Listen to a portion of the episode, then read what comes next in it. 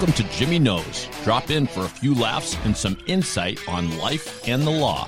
From Boston's favorite lawyer, Jim Glaser. This show is a presentation of Jim Glaser Law. For more information, visit jimmyknows.com.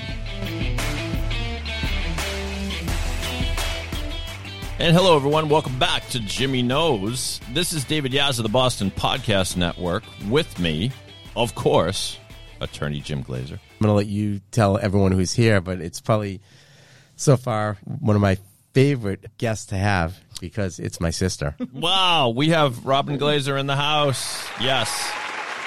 She's actually, everyone in Boston knows that Jimmy knows, but truthfully, when Jimmy doesn't know something, this is who I go to. It's my sister Robyn. She's one of the smartest people I know.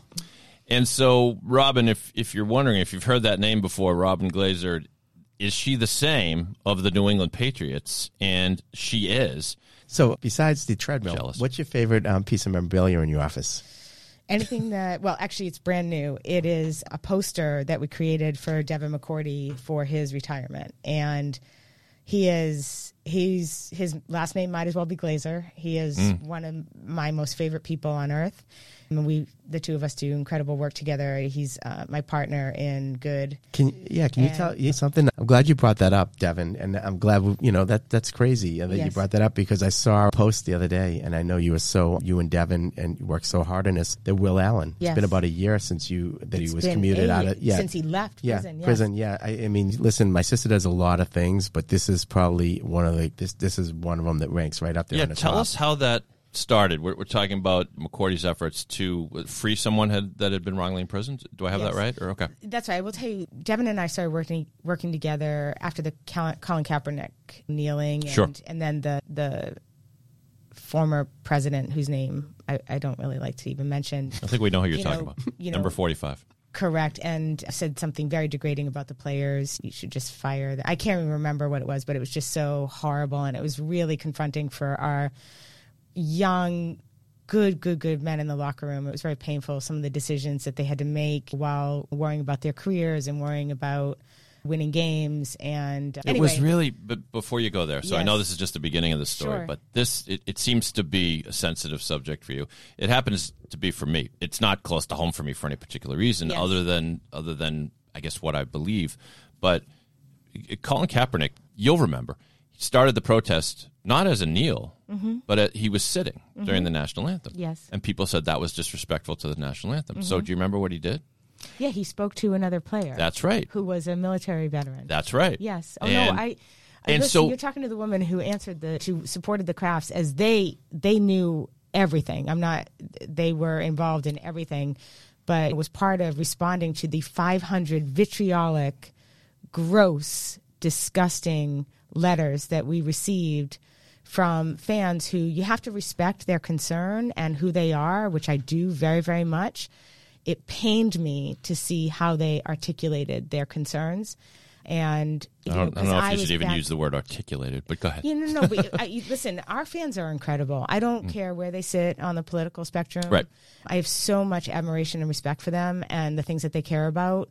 But sometimes when we care about things, we articulate ourselves in very in ways that are, that are, are sometimes painful. And we should have taken a beat before we did that. Yes, and we all do it sometimes. But Yes. but sorry, just so just to finish the the thought here. So he went to the guy's name was Nate Boyer. I, Mm-hmm. That's right. I, I googled it Yeah. obviously, but and so he says to Nate Boyer in so many words, "What can I do to to get my message across, but to make sure not to malign the military?" So Mm-hmm. Nate Boyer says, "Well, when a military person kneels, that's a show of respect, Mm-hmm. right?" And so my God. So so I mean, if you're Kaepernick, it's like, what do you want me to do here? Like, it's so, because the that to this day, mm-hmm. pe- there are people out there in this country that have such hatred for him, mm-hmm. as if he burned a flag on the field.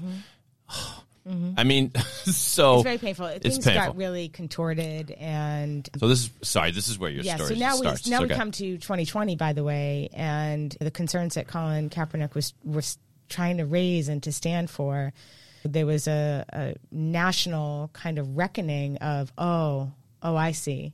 And maybe Colin didn't do didn't not everything he did was right, but mm. he's a boy. These are twenty nothing year olds. Right. They look larger than life on screen. and on that field, but they're young men. We're Yeah. specifically talking about football because so that's why I'm not talking about women, but mm. they're young men and you can't you can't think that they're going to do everything right. Yeah. But anyway, so Devin and I became very active together in some justice and equity work that the players wanted to wanted to participate in. Uh, coming out of the Colin Kaepernick, the league and the Players Coalition, which was created by Anquan Boldin and Malcolm Jen- Jen- Jenkins, they had come to an arrangement with the league where ownership would match donations up to two hundred fifty thousand dollars that are raised by the locker room to contribute in the community, the direct community of the home market mm-hmm. of the team in areas of justice and equity. And so I asked the Krafts based on the work that I was doing on my own. See, as I've grown older, the only thing that's important to me is improving and enriching the lives of others. I really I wake up every day and I want to somehow, whether it's just smiling at someone or something much more meaningful than that, I want to improve the lives of others. It's incredibly important to me. So I take myself to places that I don't get to go to listen and learn and see and meet people I otherwise wouldn't meet. And I really, really do listen. And then mm. I, I collect all my resources. A lot of times they include Jim. And Yeah, I mean, to we, we, improve we, lives. yeah, we've we've collaborated on some stuff recently. Yeah, and- Every on, time I call yep, you for yep, anything. Yep, we Mhm. actually had a case that Robyn and I, you know, were involved with in Cleveland. It was it was a horrific situation. A guy was in there on a parole violation, and he actually overdosed.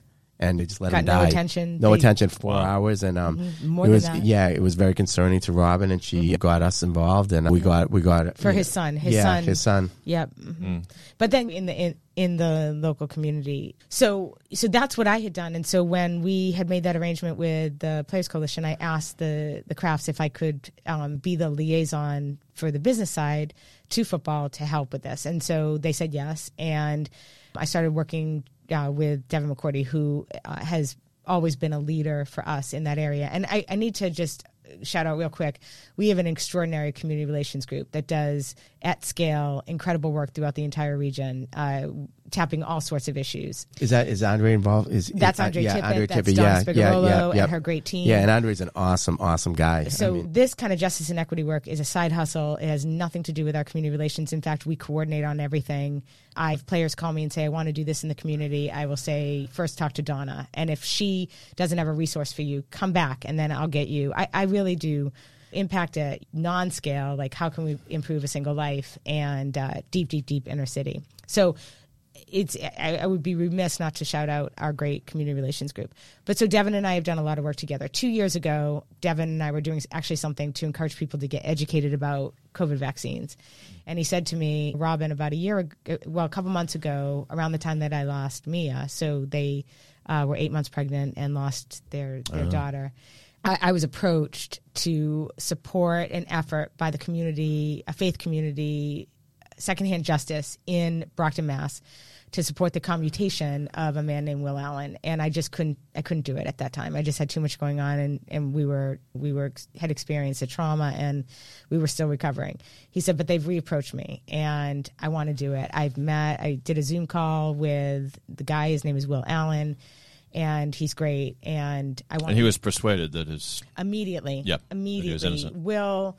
This is a gentleman who had been in jail for 27 years at the time. He had found a purpose in Mm. prison. This is a man who is in in prison for the, his entire life, for his entire natural life, and he finds purpose. And and what about the, what about the fact the the true killer who who was just there had been out of jail for probably at this point like ten years. Yeah, so now I just have to very quickly. Will Allen was uh, in prison for natural life on a murder one charge for a felony murder. And at the time, the rule in Massachusetts was if you committed a felony, you were responsible for the worst thing that happened. So we call that It was a it was a felony compli- murder Felony- rule, felony murder rule. Yeah. rule. Yeah, and you're just an accomplice and cor- you're there. Correct. So Will was engaging in a felony.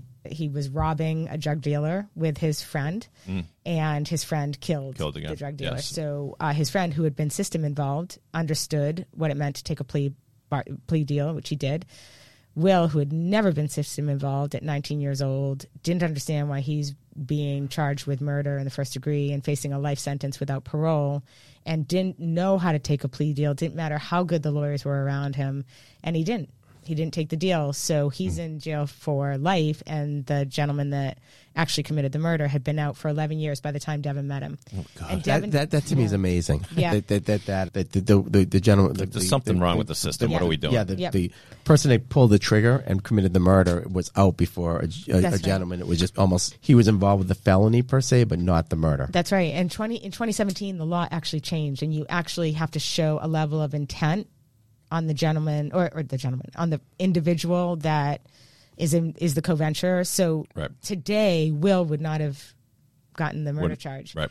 So that's what they used to try to achieve the first ever, well, the first commutation of a person convicted of murder in Massachusetts in 25 years.